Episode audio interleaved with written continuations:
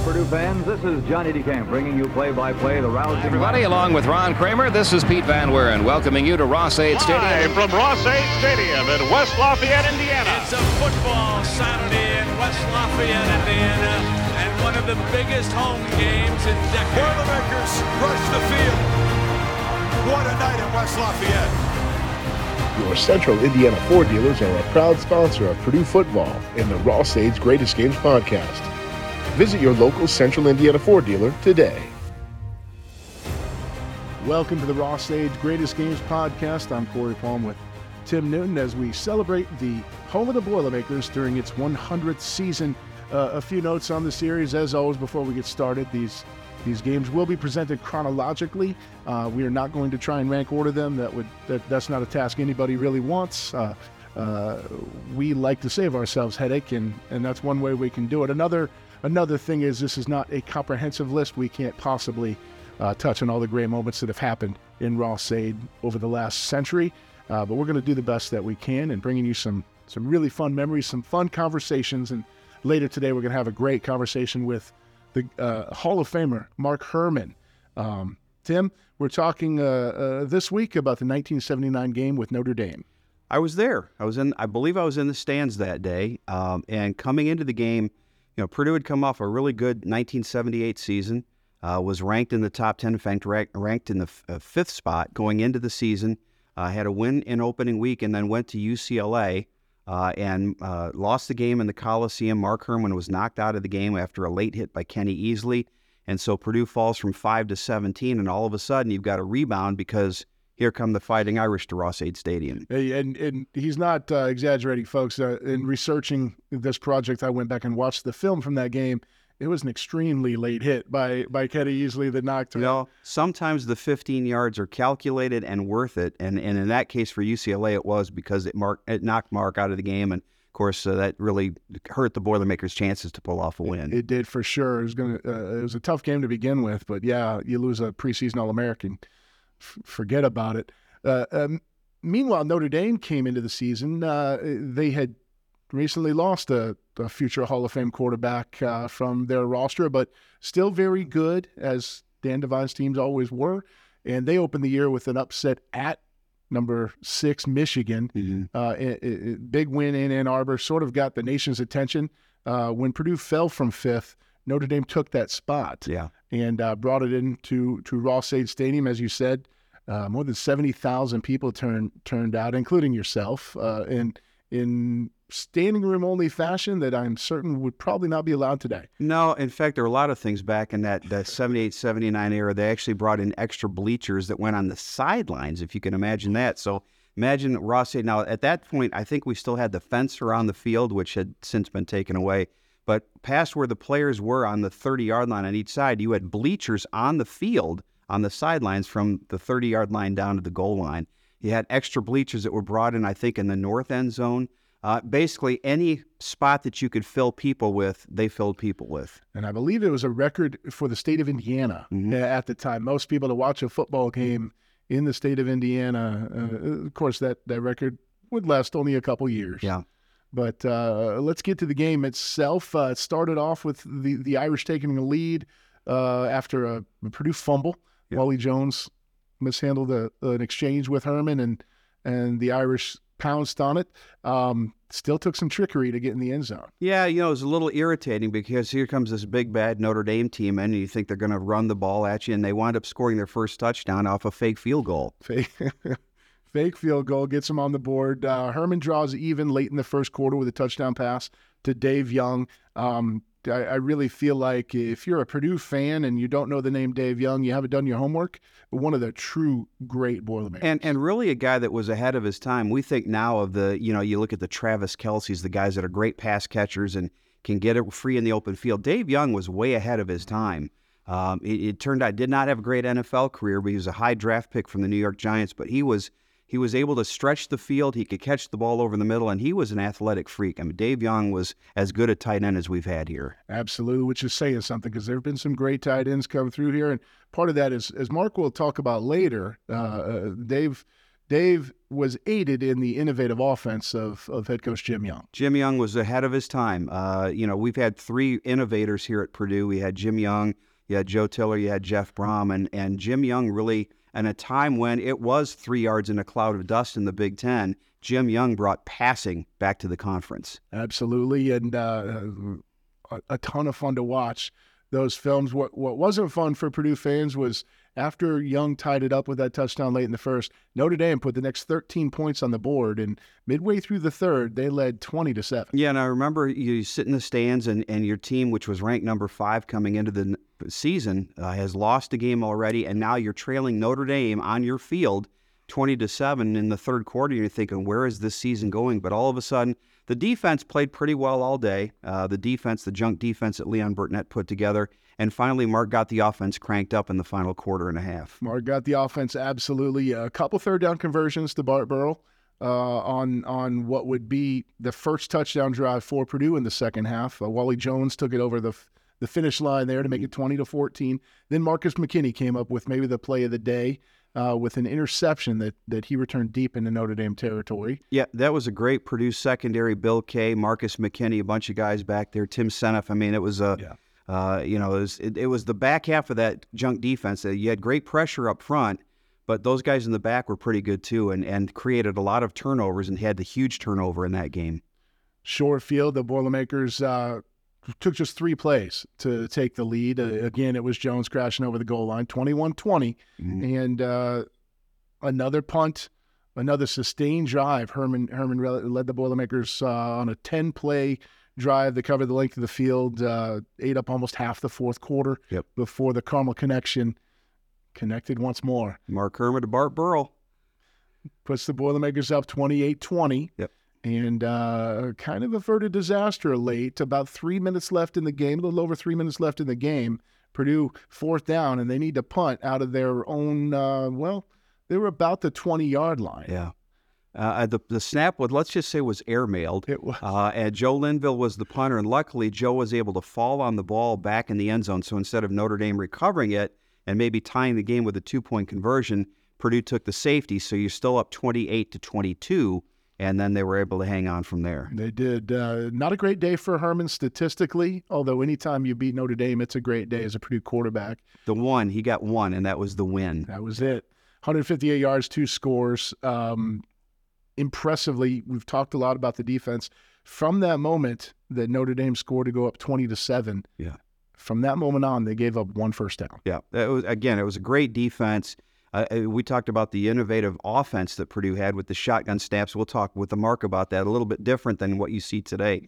But the defense was something, again, that the Big Ten hadn't seen. It was, they called it the junk defense because you never quite knew where everybody was going to line up. And not only that, but you had guys like Keena Turner in there and Ken Laushin in the middle and Marcus Jackson. I mean, it was an incredibly talented defensive side of the ball. For sure. Uh, ninety-two yards rushing on the day for Notre Dame, less than three hundred yards of of offense total for the Irish. And uh, they ended up sliding into a, a seven and four season. It, it wasn't a, in the end, it didn't end up being a, a vaunted Notre Dame team, but seven and four is a season that a lot of teams around the country would take most of the time. So, yeah. You know, when your bad is still better than most people's goods, it, it, it's your good program. Notre Dame's one of the best, and anytime the, the Boilermakers take that shillelagh home, it's a big deal. Well, and meanwhile, Purdue uh, went on to have a ten-win season. Only it's uh, it's only one in program history. The only loss the rest of the way was at Minnesota, a game where uh, everything went wrong. But uh, the Boilermakers finished the season with a bucket win down in, in Bloomington, a game that, again, Mark Herrmann was knocked out of that game. And fans will remember that the the Purdue uh, the training staff put towels up around Mark as they were carting him off the field, because these were the days you didn't have a lot of bowl games back then, and so there was a lot of mystery of which Purdue, which bowl game Purdue was going to be selected in, and uh, they w- didn't want people to know if Mark was badly injured, which thankfully he wasn't. Uh, but uh, I, I just remember I was down in Bloomington. It was the first time I'd been at Indiana, and sitting in the end zone with a bunch of students watching that game. It was a, one of the most fierce, hard-hitting games I've ever seen. But the Boilermakers rolled over the Hoosiers at the end and then go on to beat Tennessee in the in the Blue Bonnet Bowl. Great season, uh, in large part because of great games like this victory over Notre Dame, Week three, the nineteen seventy-nine season. Uh, one of the greatest games in Ross Ade stadium history, and we'll talk with Mark right after this.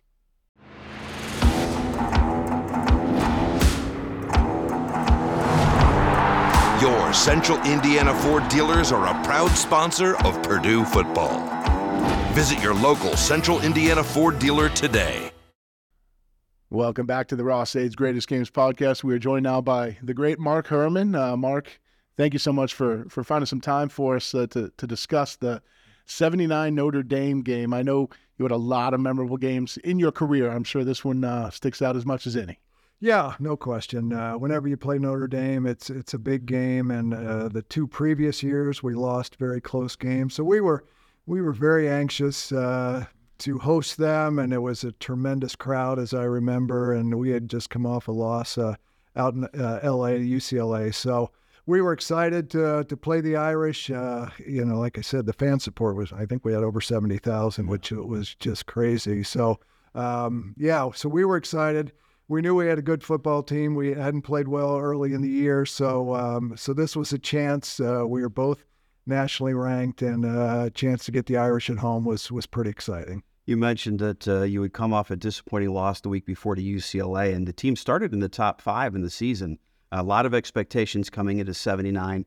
Disappointing loss, and you took a big hit in the U C L A game the week before from Kenny Easley. Yeah, I did, Tim. Um, you know, it was a hot night at the Coliseum and uh, smoggy, and uh, so we played U C L A, and I remember we were going to, down to score in their territory, and, and I was running, and he just unloaded on me at least five yards out of bounds. You know, of course, they threw the flag, but I was goofy, and uh, you know, I finally had to succumb to, to Larry Gates as the game went on. So, yeah, very... Very disappointing finish for that game, because we we thought we had an excellent chance of beating them, but they, you know, we just had too many mistakes, and um, unfortunately it came on the short end. So and then you had uh, that was a night game at U C L A, late night flight, red eye flight back to West Lafayette, which kind of makes a short week to get ready for a top five Notre Dame. Was there any question with the, the, the hit to the head? I know concussion protocol is probably a little bit different back then. yeah. uh, was there any question throughout the week if you'd play? Well, no, not really. Okay. I, I had to shake the cobwebs out a little bit, but there were a, a few simple questions. If I could answer those, I was ready to go. How many fingers? yeah, three chances. Yeah, if you're within one, you're on. Yeah, so no, I was I was ready to go, and I was determined. Uh, Uh, you know, I was coming out of high school. It was, it was down between Purdue and Notre Dame. So I there was always a, a little extra incentive uh, for myself to to play well against them. So, uh, no, the preparation was great that week. We were excited, and we couldn't wait to, to get on the field to, to take care of business. When you look back on that day, Mark, what do you remember the most about that win over Notre Dame? Well, um, I know we got by, behind early. We had an early fumble, I think. There was a little tough uh, connection with Wally Jones, and they took advantage, and you know, actually jumped out to, I think, a twenty to seven lead or something. So, you know, we weren't playing bad football. There was just some some things that uh, they had a couple of a fake field goal and a flea flicker, and all of a sudden we're down a, a few touchdowns. But then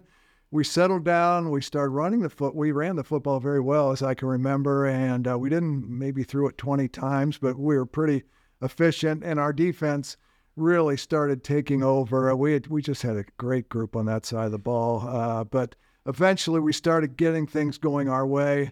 The momentum of the crowd, uh, I think, was bringing us back, and we started making some plays and started stopping them, and I think we scored, you know, twenty or so unanswered, maybe twenty-one to, to take the lead. So there were a lot of big plays along the way. I, I definitely remember Marcus McKinney's interception right on their sideline, uh, and he took it back to inside the ten-yard line, and that, that really got us going in the third quarter, and then we just took that momentum and, and uh, finished it off. Yeah, Wally Jones, twenty-five carries, eighty-five yards, two scores. Uh, John Macon, eighty-six yards as well. Yeah. They both had great days out of the backfield, which, like you said, this was not one of your statistical great days. Now, you seventy percent completion is pretty good. Yeah. But, uh, you know, one hundred sixty yards or so, just a couple scores. To be able to rely on the run game had to be great. Yeah, I think we were very efficient, very balanced. And, uh, you know, Coach Young always wanted to be able to run the football. And, and uh, you know, we used a split back attack. We didn't use the typical I formation. So that was, we got some sweeps outside and then some off tackle. And I think both those guys run so hard. And I, I credit the offensive line uh, for coming off the football. We didn't need to throw it that much. We were efficient, and uh, I think I hit Dave Young with a uh, touchdown, and then ultimately uh, uh, finding Bart for the for the um, kind of the score that that gave us a little room. So yeah, I think it was just one of those games where you just uh, kept going with what was working, and, uh, and at that point, the run game was pretty darn good. I have to admit, Mark, I chuckle now when I look back at films from seventy-eight, seventy-nine, eighty. The shotgun snaps. Yeah. You know, we see the shotgun snaps today, and they're all practically every play. Yeah. They were more like punt snaps oh, back yeah. in the day. No doubt. Yeah, because when we first put it in, Coach Young said, well, let's let's back you up. So, so if you as soon as you catch the ball, you're ready to throw.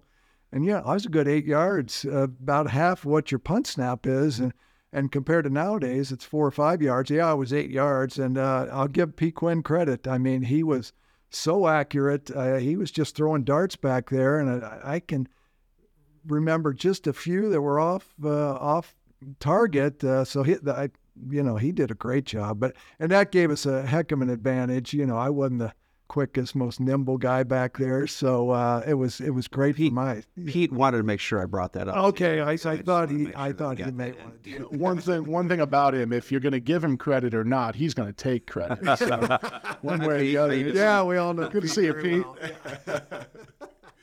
You mentioned um, you, that it came down to Notre Dame and Purdue. I imagine a lot of elite football players at the time, that was their choice in the state of Indiana.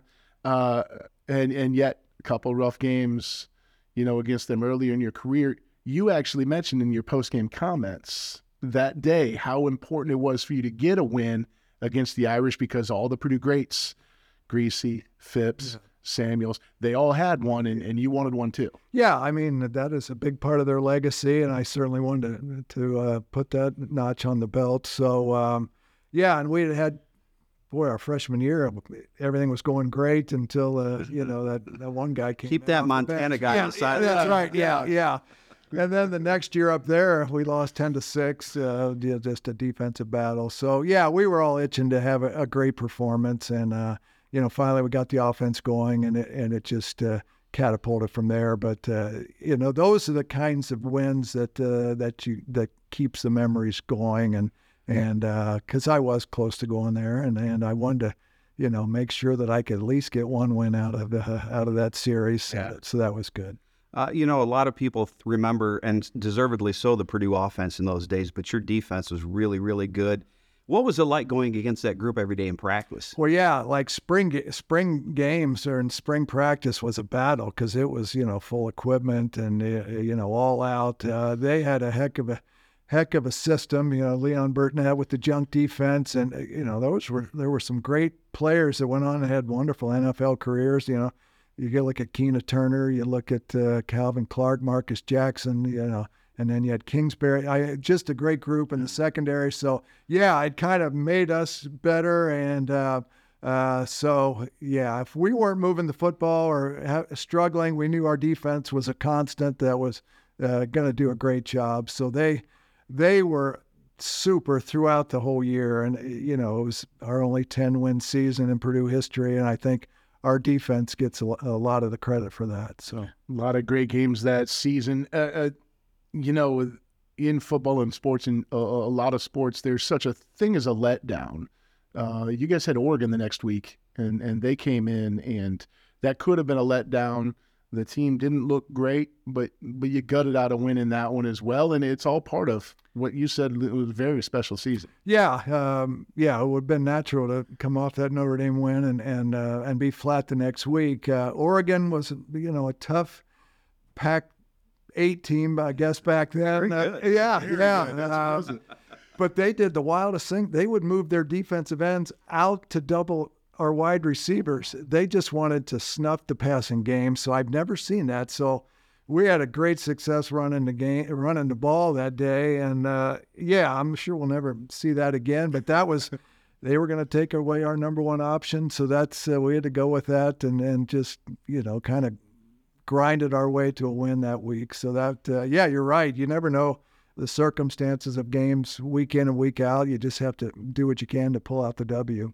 You mentioned it was the only ten-win season in Purdue history. Uh, the the only other loss other than U C L A was up at Minnesota And that was a day that uh, I know Pete Quinn talks about it with me all the time. You, you shake your head at that. Yeah. How did that happen? Yeah, I think we had two fumble punt returns inside the five or just a ten or something. So we handed them a couple touchdowns, and I've never seen Coach Young so mad at halftime. I, he was up on a training table, you know, and I think he knocked a, a lamp down or something. So he was so frustrated because, uh, yeah, we just never could get it going up there, and, and that that ended up keeping us out of the, you know, Big Ten championship mm-hmm. and, and, and greater things. So, yeah, that was the one real blemish on, on the year, that we just went up there and laid an egg. So, uh, you know, unfortunately we couldn't have done something to overcome the Gophers because they were an average team that yeah. year. So still the ten wins, bowl game, bowl win, uh, uh, following to see the Blue Bonnet Bowl, correct? Yes, correct. Win over Tennessee, uh, another great. The last game of the nineteen seventies. Yeah. The last game. Yeah, yeah. It, it was, uh, I think it was over by eleven, eleven thirty, so I, I barely squeaked in. So, yeah, that was a wild and That was game. a wild one. Oh, my gosh, yeah. We got off to a big lead, and it shouldn't even, it should have been bigger because we, we fumbled again inside the uh, Tennessee territory. But, yeah, uh, but in, you know, pure Boilermaker fashion, we had to keep it interesting in the end, and uh, they made a heck of a comeback and took the lead. But We uh, we orchestrated a drive there at the end, and I finally found Dave Young for the for the winning score. So yeah, that was that was a very fun game, and uh, you know, people to this day said, "Oh, I was down in uh, in, in Houston that uh, that night, and such a fun game." So yeah, that that capped off a very good season because, you know, nowadays we'd have been in a, a New Year's Day bowl, but there were only like twelve bowl games back then. So we uh, we thought we should have been like the Orange Bowl or. or Sugar Bowl or something, but, uh, you know, the Blue Bonnet was the, the next up. So we played a very quality program in Tennessee, which was fun. How would you describe Jim Young as a head coach? Well, gosh, you know, he was the reason I came to Purdue. Um, you, you know, Alex Agassi had just been fired, and, um, you know, I was kind of leaning more towards Notre Dame, and Coach Young flew in, drove down to Carmel, and sat down with me and kind of mapped out a plan for how he would use me if I end up being the guy, and and he showed me some film of Arizona, some things they did in the passing game, and I, you know, I, I knew his background being Big Ten oriented, and I, and I thought, wow, I th- I think I can, I can respond to this guy, and I, I believe in him, and I think he's, uh, you know, he's he's smart, he's tough, he's goal minded, and uh, I think he, he ultimately swung me back to Purdue, and um, I just felt like uh, he would bring out the best in me, and he would design an offense if I was the guy, and ultimately I was. So he was able to develop things in the passing game, spreading it out, shotgun, moving our big tight end, Dave Young, across the formation. So all those things, uh, and he was such a, you know, he's so focused uh, about his job and, and wanting to do well, and, and um, so I...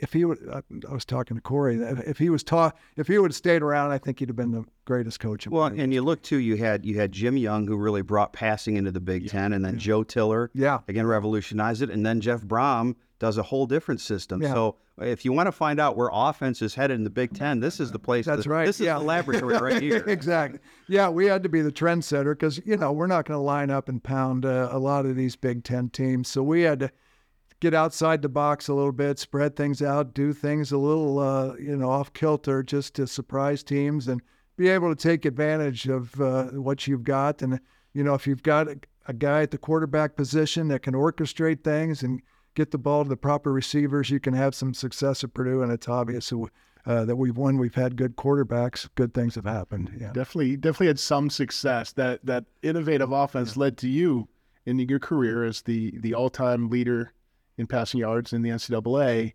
What did that mean to you when that happened? Well, I mean, it was incredible. I, you know, as you're playing, you, you just don't think of the, the yardage and those things adding up, uh, especially as a freshman. Oh, my gosh, I was just uh, just playing on instinct and everything. The, the interceptions record still stands, too. From well, the- it did it, until Timmy Chang took it over from Hawaii. a Friday night, we're flipping around, and, and they said, well, Timmy Chang just broke Mark Herrmann's interception record. So, yes. Yeah, I never had to operate so hard.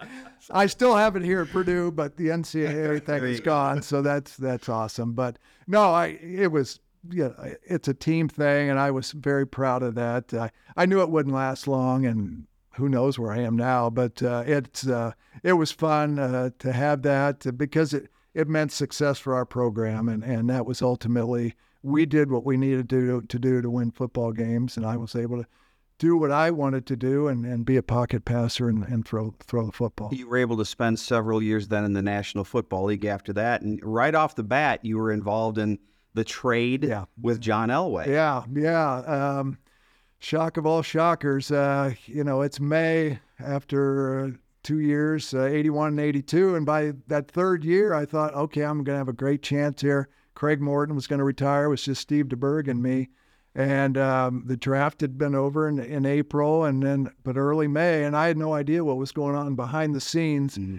But um, uh, Dan Reeves called and said, Mark, we've uh, we've decided to uh, to trade you. We're going to bring in John Elway, and we're going to send you to Baltimore. Well, I, you know, I was just uh, just shocked. I was just hoping to stay in Denver. The fans are great there and just have a career there. But, uh, hey, that's the N F L for you, and you got to you got to adjust on the fly. So I had to kind of regroup and, you know, get the shock factor because I knew I was going to Baltimore to play for Frank Kush. That Not prospect exactly. is scary. Got to throw the ball around a lot. Yeah, gosh. And uh, uh, I was I could picture him developing a, a, a Kush Mountain or whatever, Mount Kush in Baltimore somehow because he was making guys run it. But anyway, so I, I just thought, okay, I'm going to make the best. This is this is what happens, and you got to go there with a good attitude to see what you can do. Then you also had a great experience, you said, in San Diego, uh, playing with Dan Fouts. Yeah. You told me it was between and training camp, you got to do things a little differently than you did in Baltimore. Oh, yeah. I mean, uh, Air Coryell, and we had uh, just an array of great receivers, Kellen Winslow, Charlie Joyner, Wes Chandler, Eric Sievers, Pete Holohan, all these guys that just, I mean, we just line up and wing it, and, and being around Dan Fouts and learning from him. And, you know, unfortunately for him, he was hurt a little bit, so I got to play a great deal in eighty-five, and that was my, my best year, best year in the league, and um, uh, just had a lot of fun, and, uh, you know, was able to play three, four, five straight games. You know, in the past, I'd have been, you know, come in for one game or a half, and it, it's just really hard to find a rhythm. So I was in heaven out there, and, and Dan and I just got along great. And uh, so, uh, and Don Coryell, Ernie Zampezi, our offensive coordinators, they just, they this system fit me like a total glove, and it, it was uh, by far my most enjoyable year. Mm-hmm. Yeah. I'm going to go back to your the the end of your college career, the the era on campus at the time. You guys were you guys had it rolling in the football program, but the the basketball program was was rolling too. Yeah. Final Four in nineteen eighty, Joe yeah. Barry Carroll, literal big man on campus. Yeah. Uh, what was it like in West Lafayette during that time? You know, as we look back, that was a golden era. I, I know the basketball team had come off, I think, an N I T win in seventy-nine. Yeah. To the finals. To the finals. Unfortunately. Oh, yeah. Unfortunately. Yeah, yeah. I U at the last. So anyway, yeah. And in seventy-nine, we were, you know, uh, had ten wins, and then nineteen eighty um, uh, Final Four. So, yeah, it was it was a great time. Uh, you know, it was just fun being around the basketball program because they were, you know, they were doing a great job, and, and Joe Barry was uh, leading the way, and they just had a fun team, and uh, they were just doing, and the Big Ten was extremely competitive. Uh, a lot of those guys were around in, in that era. So, yeah, it was fun. We would we would come over to, to Mackey and score some tickets. And uh, so, yeah, we, you know, unfortunately, we didn't go to the Final Four. Who who knew that would be the last yeah. uh, time? But we uh, – Uh, we were driving back from uh, spring break, and we heard that uh, we had beaten Duke and the, and the Elite Eight, I think it was. And uh, so, yeah, that was a, that was a wonderful time. And uh, yeah, we talked fondly about the, those two or three year periods. I gave away my Final Four ticket. I thought, well, well no big deal. We'll go back. Oh, we'll go back pretty yeah. soon. So I'm looking forward to that opportunity, and hopefully, same. Yeah, I'm with you. Yeah, for sure. Mark, this has been a lot of fun. Uh, thank you so much for bet, yeah. going down memory lane with us. Hey, it was a lot of fun. Uh, I always love to talk about those great those great days. So, uh, and that was a fun game to talk about for sure. Thank you, guys.